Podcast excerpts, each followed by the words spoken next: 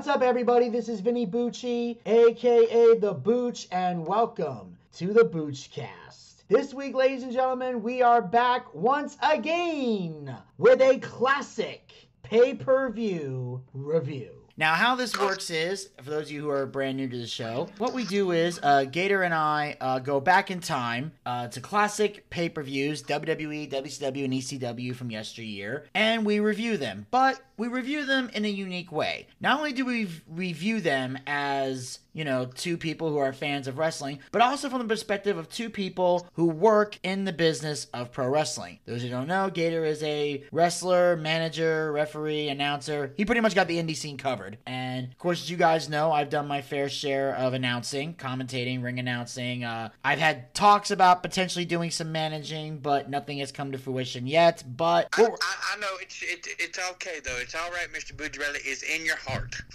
Yes, and we are working on it very, very well. Yes, and mm-hmm. it is in. There's, It, there's, there's lawyers involved. It's okay. exactly. Yes. Uh, I will soon be the king of managing. So Yes. Yes. Yes. Yes. We will get a megaphone and tell everyone. exactly. Cannot wait. Ah.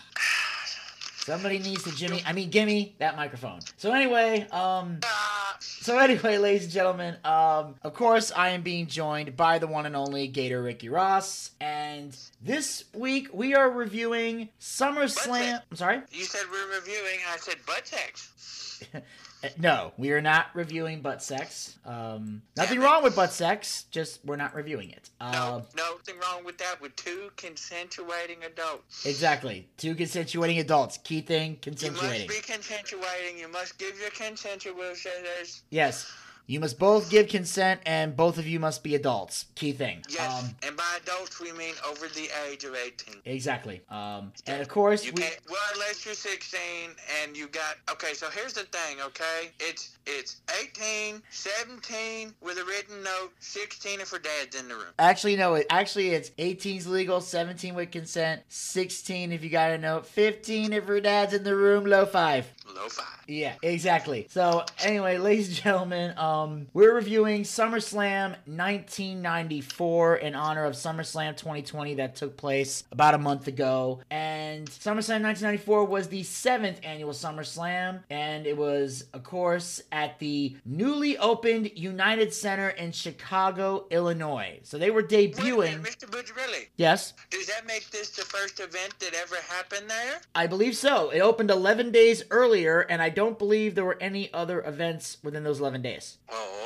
To my knowledge. Histories. I have not looked at the history of the United Center. I can look it up real quick if we need to. Not really. I'm trying to be helpful. Oh, thank you. You're welcome. Actually, WWF SummerSlam was the first event to be held in there. We have Oh, confirmed proof. It was the first.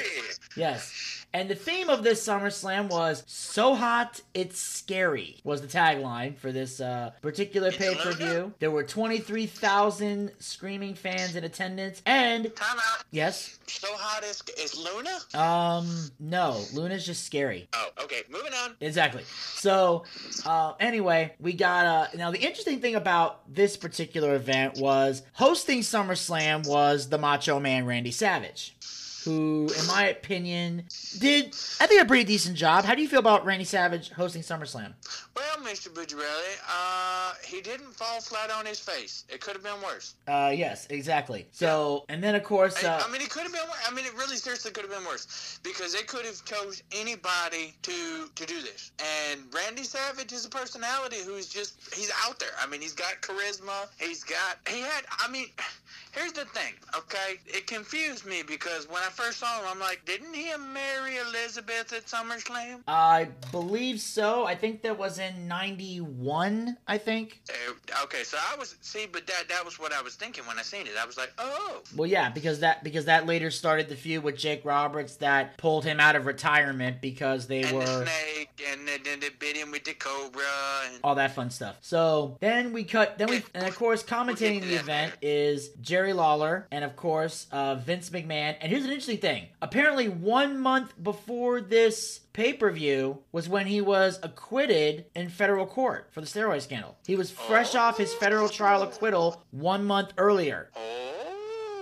Yeah, so this is a pretty big event, and of course, and of You can't say that when somebody got acquitted off of steroids. I'm just saying this was their, this was it. One month earlier, Christ, and boom, you he's can't here. say that. You can't say that. Why can't I say that? Because he got the steroids. Big event. That ain't right. Anyway, moving on. SummerSlam is a big event. It's part of the Big Four. It is, Mr. Bucciarelli. It's just bad that when you get steroids, you get a little pecker. Anyway, moving on. Exactly, yeah. I'm Um, gonna be the biggest motherfucker in comedy. one way or a goddamn another. Weighing in 299 pounds of comedy. Yes. And of course, throughout the broadcast, they did something very interesting where apparently The Undertaker uh, was rumored to have been returning at this SummerSlam. And apparently, uh, there were two individuals who were on the case, literally, uh, to find the mystery of The Undertaker. And that was Leslie Nielsen and George Kennedy from The Naked Gun. Yeah, I didn't enjoy that. Why not? Because because I'm just like, it's the naked gun. Where are the bitches? Th- there are no bitches. Exactly. Moving on. It was it was supposed to be it was a comedy with Leslie Nielsen. That's one of the most popular movies of all time. I never liked it. Okay. They should have they should have got naked and ran a mile. Uh, that that wouldn't have worked. That wouldn't have worked. No, that movie didn't work either. Yeah, it was weird. So it, was, it was weird. yeah. So anyway, they so they go searching, and of course they're taking themselves literally, and they're they're just they're using their their usual uh comp dark. I mean not dark, but like slapstick They're comedy. Sinister slapstick. I mean, it's it's Yeah. kind of the way you would put it. It's like we're on the case, and they're both standing on top of a briefcase, or It's they- like a damn. It's like a damn film noir. Exactly. Or it's like Oh, it's like it's like it's the case the briefcase is closed. The case is closed. like just weird shit like that. And I did. I did not like this. surely you can't mean that. I really didn't. And It just. It It wasn't funny. and I gotta be quiet. okay. Um this ladies and gentlemen, this is the part of the show where Gator has no idea what I wanted him to do. So I'm to do No, it I for him. What you want me to do, but I'm gonna be good. That's not safe. It's not. And I promise that next time I won't call you Shirley. So anyway, um on that note, Yeah. yeah. So I know what you want me to do, but you you told me to be good.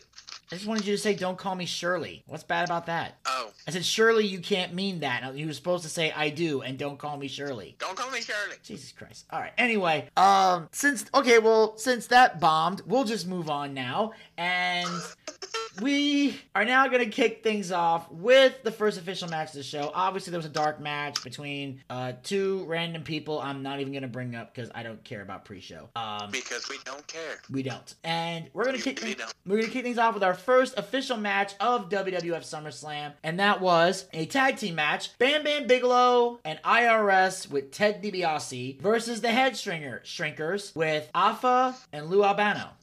This was a clusterfuck. Yes, it was. It was because you've got Bam Bam, who's not really going to sell because he's a big man.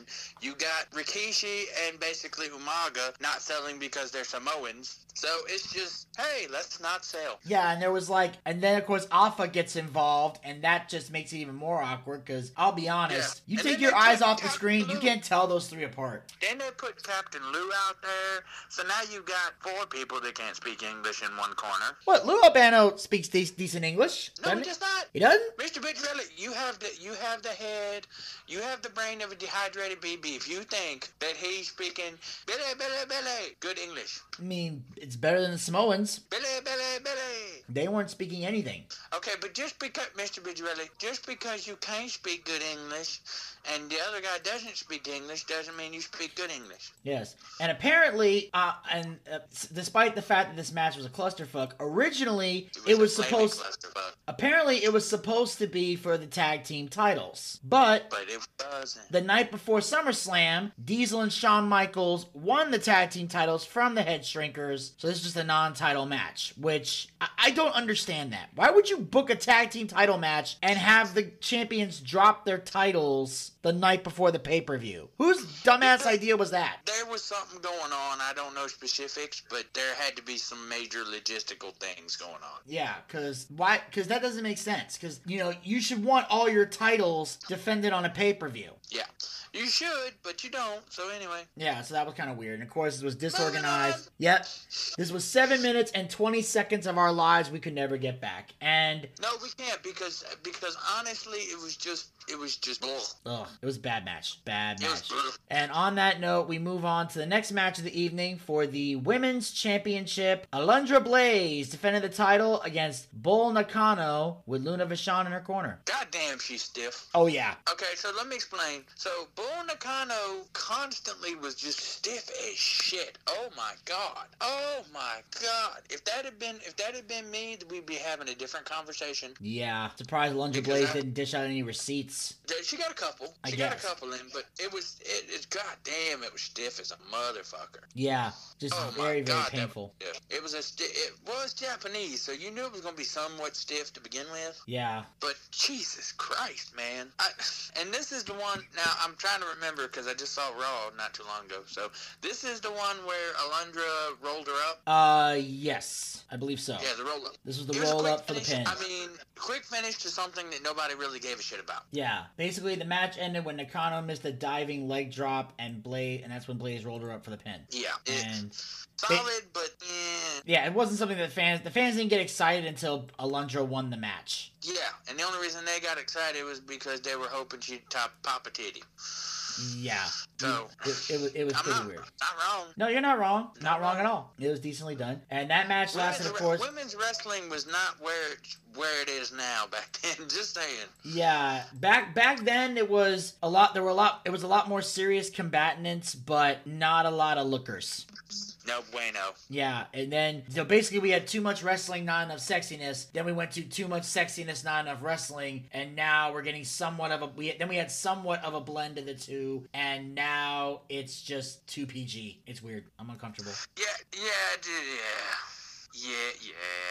Yeah, it's like you want to be turned on, but the women do everything in their power to not do that, and I'm like, it, it's so Yeah, wrong. it just makes you. It just makes you go, "What the hell?" Yeah, when you want a match that makes you say, ah. Anyway, um, and of course, that was 8 minutes and 10 seconds. And then we move on to the next match of the evening for the Intercontinental Championship Razor Ramon with Sweetness Walter Payton versus Big Daddy Cool Diesel with Shawn Michaels. Diesel defending the gold. I'll never Ramon. call it a man sweetness.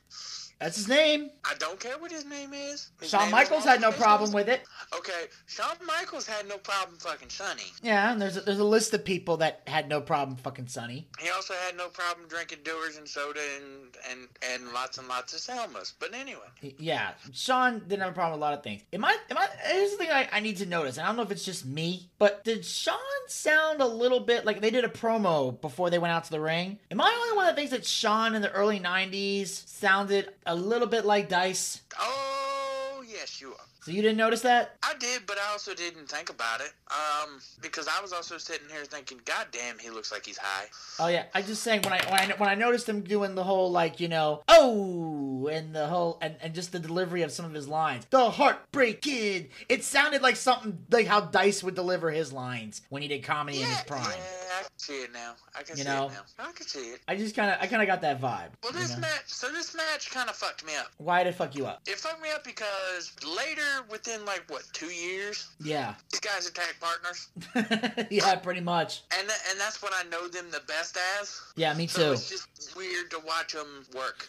It really does. Like I It, and just, it fucks you up. and I will admit it was a decent match as far as working goes. Like Like it, it fucks you up so bad. You're, you're you're it fucks you up so bad. It's like you're it's like you're Shawn Michaels' dick and Sunny. yeah, pretty much. Um, It's or a sunny day. Yeah, uh, there's a lot of people that have had sunny days. Sean ain't the only one. But you know, uh Present. Oh, I'm sorry. so anyway, um yes, Sean gave her a very nice present. Um so anyway, what I found interesting about this was the fact that, you know, at some point, you know, sh- they tease like Sean and Sweetness uh getting into it. Um and then eventually like I, and I love how Sean and I noticed this a lot cuz you don't see a lot of wrestlers do this today or want to do this today, but Sean seemed to have no problem as a heel backing down from Sweetness.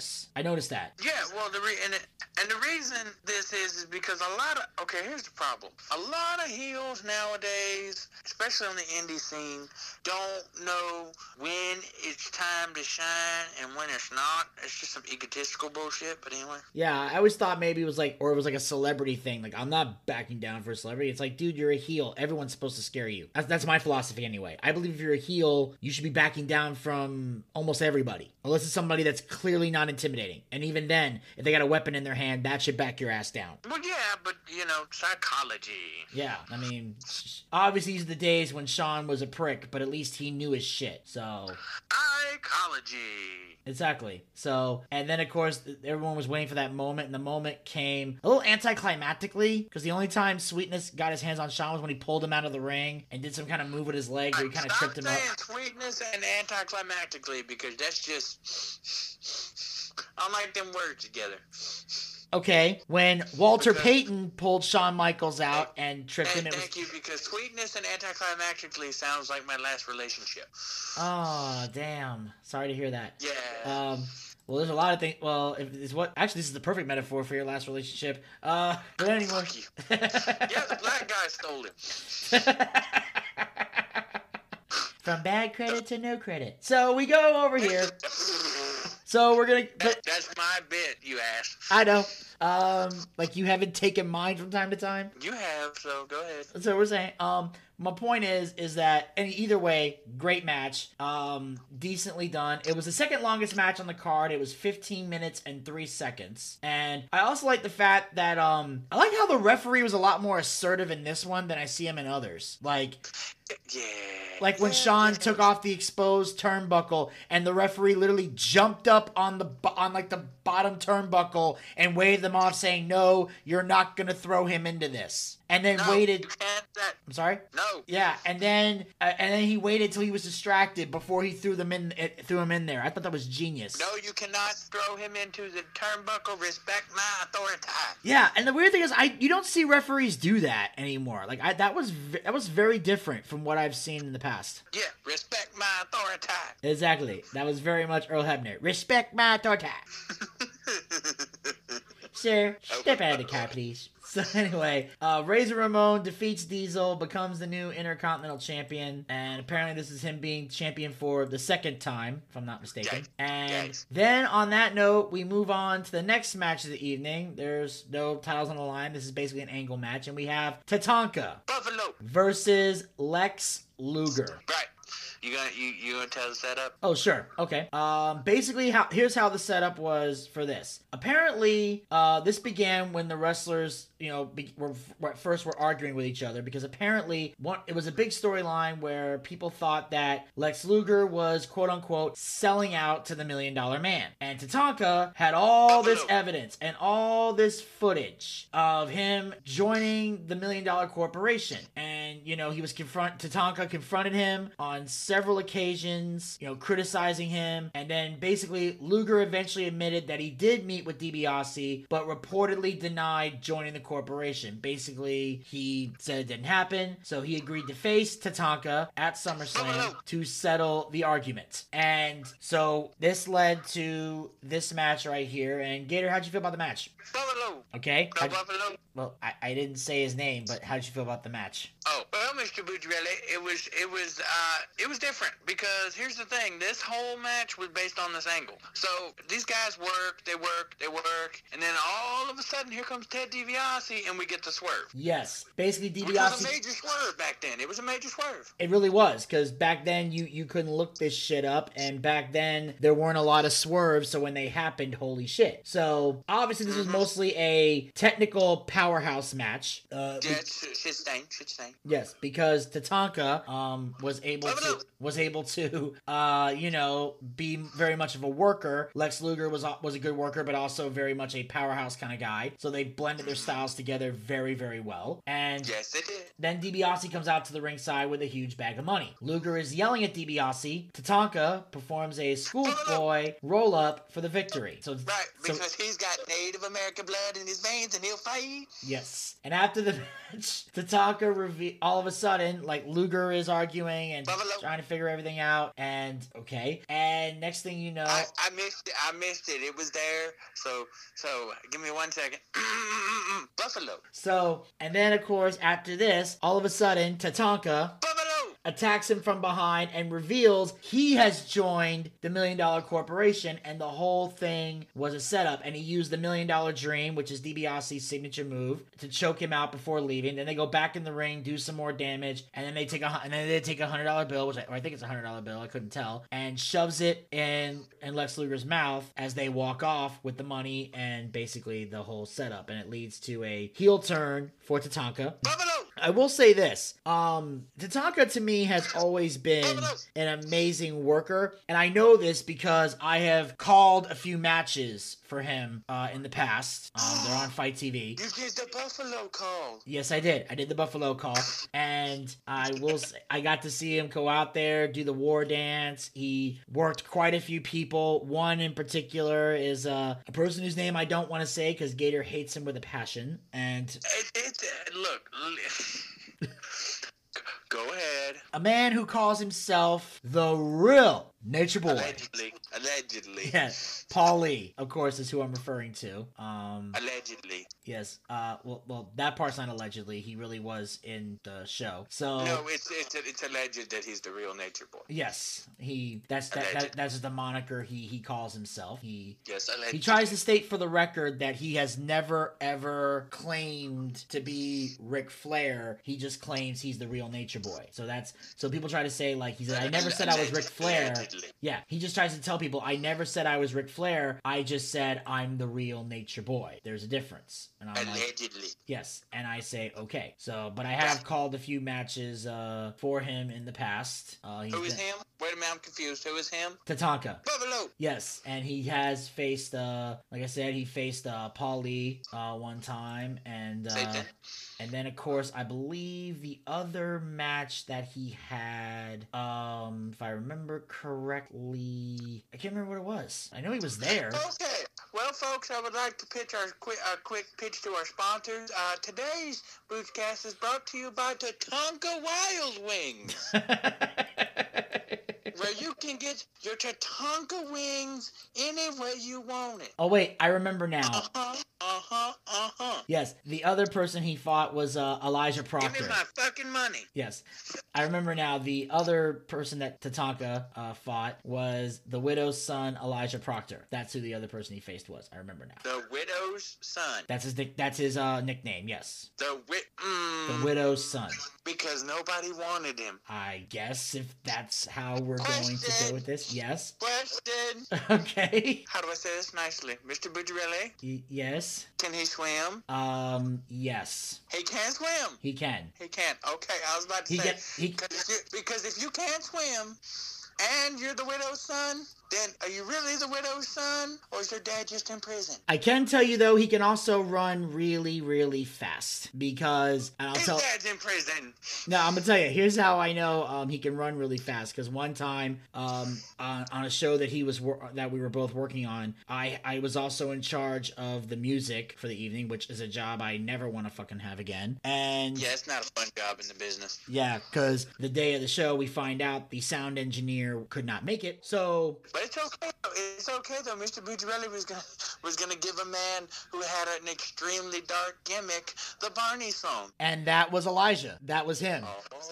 Because I was he was not getting to the table faster than I wanted him to, so I told some random guy that I was screaming at because I was not having a good day, and I felt bad afterwards. And I told him I said if he if that motherfucker isn't here in five minutes, isn't here in I said in ten seconds, I should say, I'm he's walking out to the Barney song. Make sure he knows that. And I could see him from across the table at his gimmick table. And I see the guy walk over. I see them talk. I see the look on his face. You did not see a white boy run fast enough. Oh my god. He damn near jumped the table. Freaking sprinted over to me, gave me his music and I put it down. But I was like, yeah, I ain't fucking around today. I'm not in a good mood. I'm doing a job I don't want to fucking do. I'm getting yelled at because I because it's not working because I don't know how to fucking work it. And you're not, and you're making my job more difficult. Fuck you.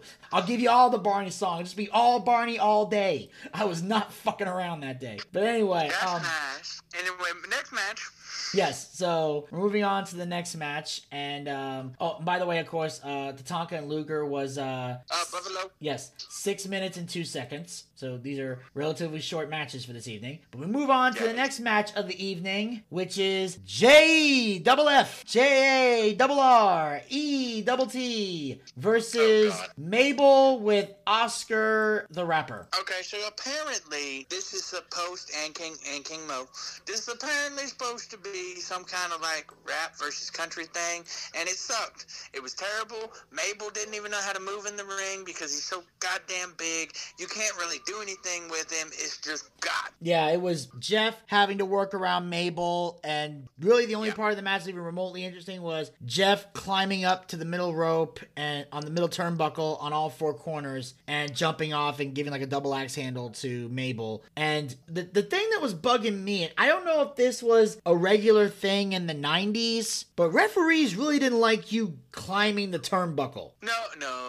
D- Gator, is there something I'm missing from years ago? There's something I'm missing, so Yeah, like literally he's up there and he's counting and all this other shit. I've never seen a match where a referee's done that. In good No, matches no, and bad no, matches. No, no, no, no, no, that's traditional. Why is that traditional? yeah, That's tradi- It's always been traditional. Okay. It's always been like that. If you, it's always been, it's always been like. Well, that makes no sense. It, well, it, that's the thing. He got out of the ring. D- Got out of the ring. He was It's, on. it's it was always like a it was always monitored as a you know a five count DQ because he's he's up on the turnbuckle. So there you go. Okay. Well, uh, But it's always been like that. So anyway, All right. Well, that was weird. So anyway, this match it's all, lasts. it's all good. He's got Native American blood in his vein, and he'll fight. That's neither one of them. One's got one's got Tennessee blood in Oh. his veins and will fight, and one's got hip hop in his veins and will mumble rap. So this is not either one of Wait those things. I didn't know. I didn't know. I didn't. I didn't know Machine Gun Kelly was on this show. oh, you didn't see him? He was a little kid in the stands. Oh. People were laughing at him because his name is Kelly. And I'm sorry, in the 90s, if you were a boy named Kelly, you got laughed at. Don't bullshit me. Um, Unless your name was was Robert Kelly, and then you just peed on people. exactly. Yeah. So, Anyway, moving on. yeah, so this match was 5 minutes and 45 seconds. We can't get back. Again, No, it was a clusterfuck, and it and, and they tried to do it, but WCW did it better in the late '90s when there was a certain song that came out that I love very much. Yes, exactly. So, anyway, on this note, that was a good faction. And I actually preferred them over the No Limit Soldiers because they made me Oh, I uncomfortable. did too. They were fucking weird. But the, but you know who the best rap group slash boy band was in, in all of uh, of wrestling? Oh no, don't tell me. Here we are with three count. Party up forever. We are the Backstreet Boys and NSYNC too. Miss Butch rather get with it. This is this this kind of cute and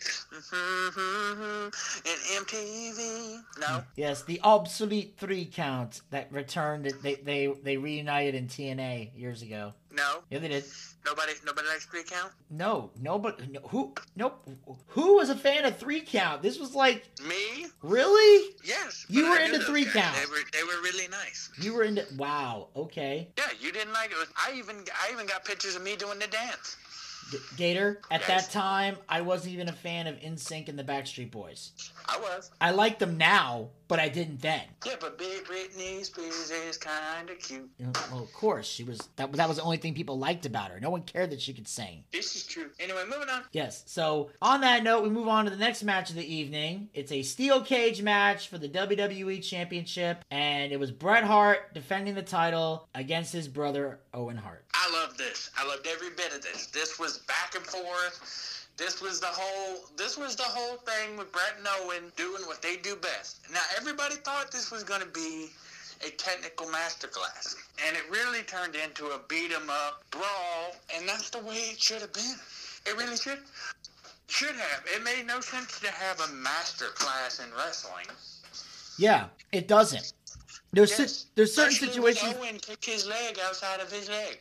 exactly. And the thing is, like, and, and the best example I use of this in modern wrestling And today. him and made him and made and made him fall on his face. Exactly. So, but the thing is, Which kids that's what we call ironic. Anyway, Yes. So the thing is, is that w- the best comparison I make to this in modern wrestling is when Dean Ambrose and Seth Rollins fought for the Intercontinental title.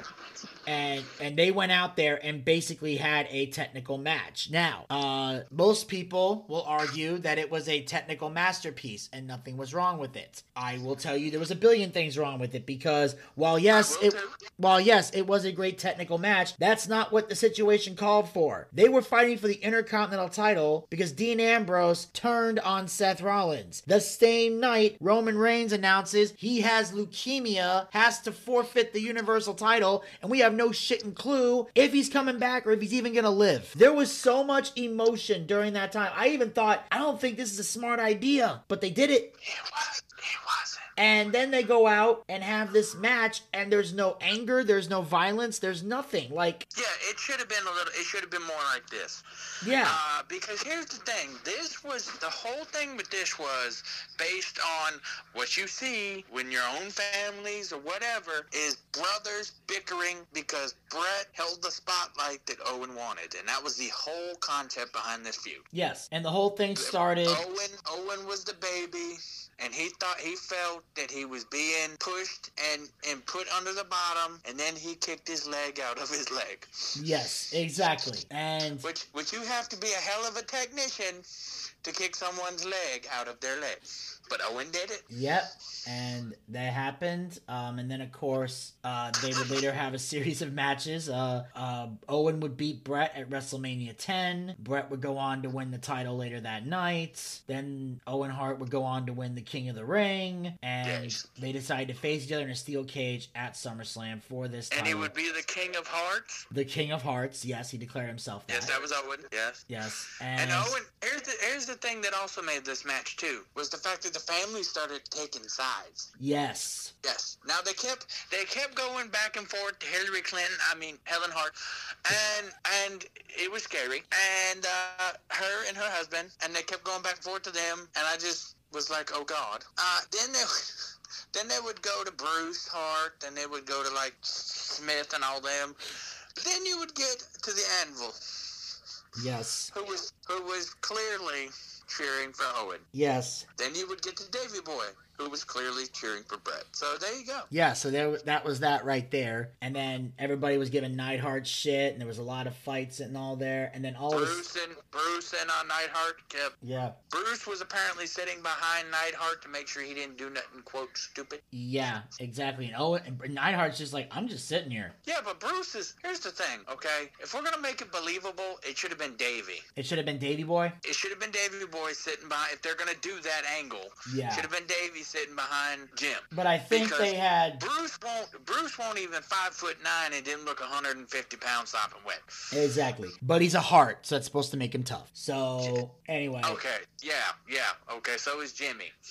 I, I know. I'm just saying that that's Not that's that the that's the heart, that was, I was just saying that's the illusion they're painting here. They're the Hart family, so they're badass. Okay, my name is Gator Ricky Ross Hart.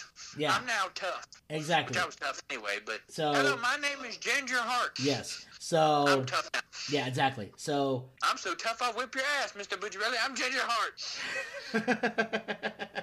yeah. Yeah, that would like that would happen in a million years. Pussy. Moving on. Right, right, right. So anyway, so now these guys have this competitive cage match that lasts about 32 minutes and 22 seconds, thus being the longest match of the night. And these two basically kill each other. But what I found most interesting about this match is that from an escape the cage standpoint, it's the most believable I've ever seen. It is. Like literally watching them both dive to get out of the ring and the other one pulling them back in or one person climbing like as soon as the guy gets knocked down. Like the thing is the only downside to this was like Owen would jump up and climb up the cage so damn fast. Bret couldn't sell for very long. No. Like that's the problem. Bret had to no sell a lot of the time. A couple, a couple things, but, Yeah. but they were working, and I think he did tell his brother to slow the fuck down. At some point, he had to. And then, of course, I will say this though: the whole whole pulling themselves back in did get a little too repetitive after a while. Like, mm. it, it, I was getting to a point it where. worked. it worked. It did work. Yes, uh,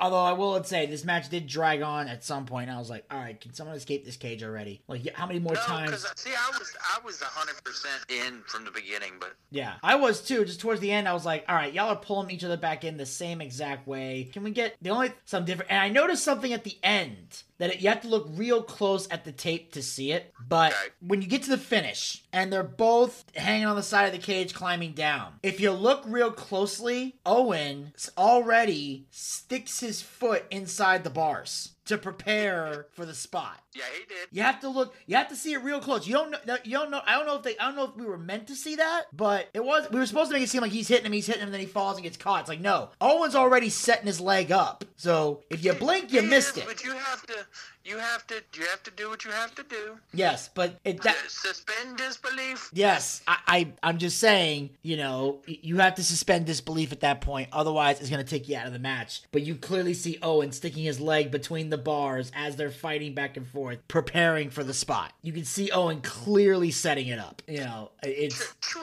but true, but not everybody besides you and I are gonna really. well, yes, but that's why we're here to, to analyze. I said it, we're we're doing this from two different perspectives, Gator. True, We're- true. yeah, we're supposed to analyze like this. Most people aren't gonna yes, notice I'm, it. I'm aware. I'm aware, Mr.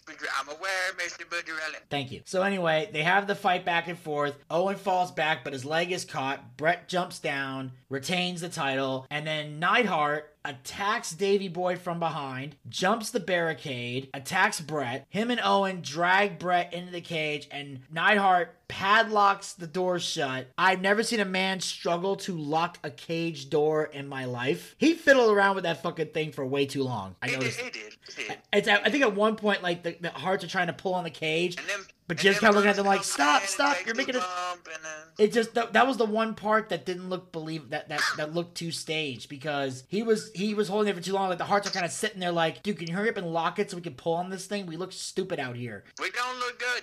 exactly it's almost like it's like being it's like being at a friend's house for christmas and they're struggling to open the and they're like and they haven't unlocked the door yet. it's like can you unlock the door we're freezing out here that's how that Yes. looked to me Yes, my titties can cut glass. Yes. So finally, Neidhart gets his shit together and locks the padlocks the cage. Then they're pull. Then they're doing the traditional pull on the cage. How do we get in? Everyone's climbing into the cage one by one. They're knocking everybody off. You know, they're playing King of the Hill, just knocking everybody out. Uh, Yeah, then then uh then Bruce gets up gets knocked on his ass and it's the most unbelievable dumbest bump I ever seen. Exactly. And then oh then my god. Yeah, and then eventually they find their way into the ring, and that's when Owen and Jim jump out. Uh, they almost catch Jim, but he's but Owen jumps on and like knocks the guy off and kicks them away, and they run for the hills heel wise, which is great. But I will say the saddest part about this um was after this is all over, we get to the they they uh, they send the uh the guy what's his name uh Todd Pentagrill Pettengill um to the to the back to go get an interview. Todd goes to the back, uh tries to get a word with Owen and, and Jim, who apparently don't want to say anything. Todd's kind of sitting there like really. Todd's kind of sitting there like, y'all supposed to fucking say something. Uh, so come on. And I, I gotta say this: that promo was lame. I didn't like it. It was not good. But so then we so after this crazy shit, we move on to our final match, which was Mr. Bucciarelli. Our main event of the evening. That shouldn't have been. Yes, it shouldn't have been, but it was. We have The Undertaker with Paul Bearer. Buffalo. What? Huh? I didn't say that. There's Oh, no said The Buffalo here. You said the Undertaker, the man in black. Yeah, that's not Tatanka. Right, I got you. All right, so The Undertaker with Paul Bearer The man in black. versus The Undertaker with the man in black. with Ted DiBiase which is the man in black. Yeah, two of them. Now. All right. Now, ladies and gentlemen, this match, why it was the main event, I only have one logical explanation. Because it was for... The Undertaker versus The Undertaker, and when you suck Vince's dick enough. that, get the main event. Yes, and of course, this came as a result of uh, the Undertaker lost a casket match to Yokozuna in '90, right. and the, at the beginning of the year. The Undertaker was off TV for several months. In reality, he was given time off to allow a back injury to heal. Um, then they foreshadowed the turn by airing videos of people who claimed to have seen the Undertaker. Random random people on the street claim to have seen the Lord of Darkness. I who wrote this shit? Like what? Russo? He wasn't even here yet. Well. We can't you can't blame Russo for this one. I wish we could. Um God damn it, Russo. No, we can. we, it makes no sense. He wasn't even there yet. So he doesn't have to be there. We just we just blame it because it's Russo and he deserves blame for everything. Damn it, shit stain. Yes. So now eventually, DiBiase, who ironically introduced The Undertaker to the WWF in 1990, claims to have brought The Undertaker back. But Paul Bear informed him that DiBiase's Undertaker was an imposter and that Bear It had Brian Lee. Yes, had located the true Undertaker. Right, and yes, he did, and and so did the guys from the Naked Gun, and this was goddamn. The case was closed. Leslie And Nielsen. so was this pay per view. I've been Gator Ricky Ross. Well, we're not done yet because we still got to get. We it. still got to.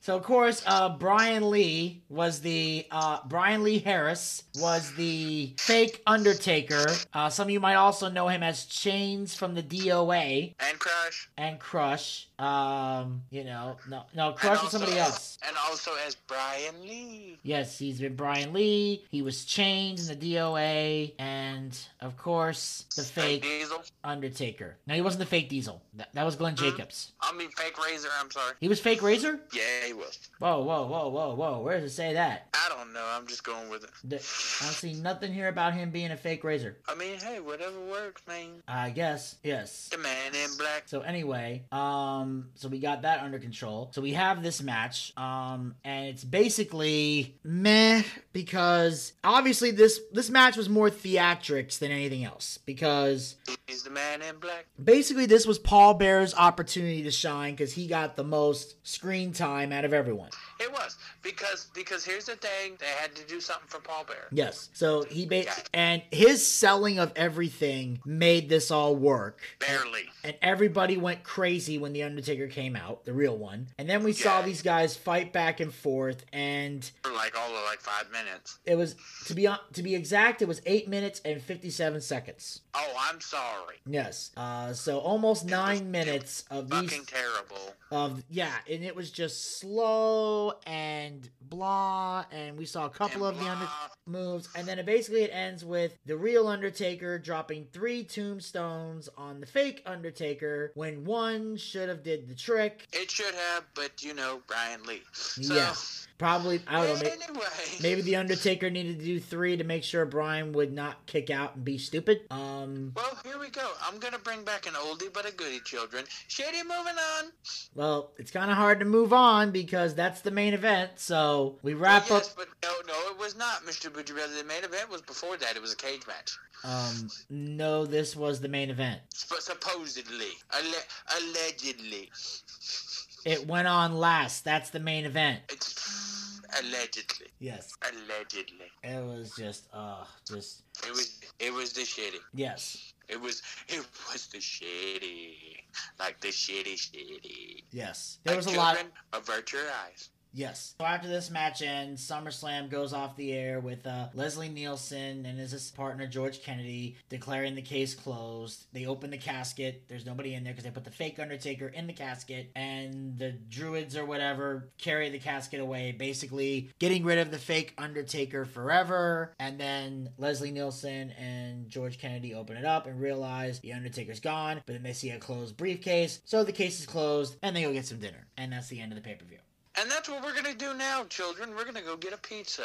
So, Mr. Bucciarelli, I'm Gator Ricky Ross. Time for pizza. All right. That, ladies and gentlemen, will conclude this review of SummerSlam 94. We hope you guys enjoyed it. And as I mentioned before, uh, in the synopsis, uh, before you click the play button, uh, there's a little, like, you know, description thing in there, the synopsis. This is a classic episode, which means that this was obviously a recording that happened a long time ago. Uh, this SummerSlam uh, 94 review originally took place uh, during the SoundCloud days of the Boochcast. That's why it said we did this to commemorate uh, SummerSlam 2020 that took place about a month ago. Obviously, the time you're listening to this, it happened two years ago. Uh, so that's why it was in there. This is a classic episode. So I'm kind of doing this part right here to kind of clarify for everybody uh, why it said that. Because I did put put this as a classic episode, but I also said this is a classic pay per view review, so I don't want the fans to get confused. It's a classic pay per view because it's from 1994 and it's 2022. Uh, but this is a classic episode because this is an episode that aired a long time ago during the SoundCloud days that I brought here to Anchor and all of our other podcast platforms. And speaking of those platforms, we hope you will go there and follow the Boochcast as we are on Anchor, Spotify, Breaker, Google Podcast, and iHeartRadio. Pick your favorite hosting site and follow us there, or be a super fan and follow us on all five hosting sites. Also, like us on Facebook. Go to facebook.com slash the. We have archived episodes of the show as well as great content. And of course, you can follow us on Twitter and Instagram at the Boochcast. Get the latest tweets, photos, and videos. Check out our YouTube channel where you can see all of our video content that we have up there. And make sure you hit the subscribe button and ring that bell to be notified when new content will be posted. Also, follow us on Twitch. Go to twitch.tv slash the Boochcast. Where we do our live wrestling watch parties. Our next watch party will be Saturday, July the 30th for WWE SummerSlam. That's right. We just talked about SummerSlam 94. Well, SummerSlam 2022, we'll be doing a watch party on the Twitch channel. It'll be done in one of two ways. Either A, it'll be done by myself and Buff Bagwell while we're in Tampa Bay during the Tampa Bay Comic Con, or it will air from the Boochcast team here in Georgia. They'll be getting together and they'll do one. So it depends on everybody's timing, what we can do, schedules aligning, and all that. But either way, we will have a watch party for you guys on Saturday, July the 30th at 8 p.m. Also, we got our D&D show coming later this year, as well as our Boochcast booking battle, where myself and Elvis Linsky will use the My GM mode of WWE 2K22. We'll put our roster together, and he'll have a show, I'll have a show, and we'll find out between the two of us who is the better Booker man. Also, you guys can support the Boochcast by going to anchor.fm slash the Boochcast slash support. Become a supporter of the Boochcast, support this podcast with a small monthly donation to help sustain future episodes. We have three levels you can donate at. The first level you can donate at is for 99 cents per month. This is a, a level we have for people who want to support the show but don't have a lot of money to spend. We know you guys are hardworking men and women out there. You got bills to pay, you got mouths to feed. Some of them may even be pets if you can hear my dog barking in the backyard. Um, but the last thing we'd ever ask you guys to do is sacrifice a payment or break the bank or feel guilt tripped or pressured into supporting the Boochcast if you financially are unable to. If all you can do is listen to the show and spread the link to everyone you know, family, friends, and fucking pets, um, then that's all you have to do, and we appreciate it. But if you still want to put a little skin in the game, the 99 cents level is for you. Why? Because only 99 cents. You're not gonna miss it, but every but it will help us out because every little bit helps the Boochcast continue to thrive. But if you got some extra spending cash you really want to help out, you can go to the second level, which is for $4.99 per month. The same amount of money you would pay for a Peacock subscription. I know a lot of you guys out there aren't fans of the Peacock, so don't give them money. Give us money. We got better content than Peacock anyway. And we got the third and final level you can donate at, which is for a mere $9.99 the same amount of money we used to pay for a WWE Network subscription here in the United States. I know ever since they sold to the Peacock, you got nowhere to put that $9.99. So take $9.99, bring it over here. We got better content in the network, and unlike the WWE, we actually care about our fans and are dedicated to giving the people what they want. You have the option of paying with a credit card or with GPay. Now, all the money that we raise goes back into the show in some capacity. We use the money to upgrade our equipment, we use to bring in bigger name guests, pay our bills, and take care of all the guys who work very hard on the air and off the air to make the Boochcast a success. So if you got a favorite co-host and you believe they're to be paid for their hard work, anchor.fm slash the Boochcast slash support is how you make that happen. And then if there's any money left over, when it's all said and done, we use the rest of the money to feed Zach ramen noodles and try to get him laid. And until next time, this is Vinny Bucci, aka The Booch, saying keep on living life and take care. This has been the Boochcast. We'll talk to you guys next time. Until then, pizza, baby!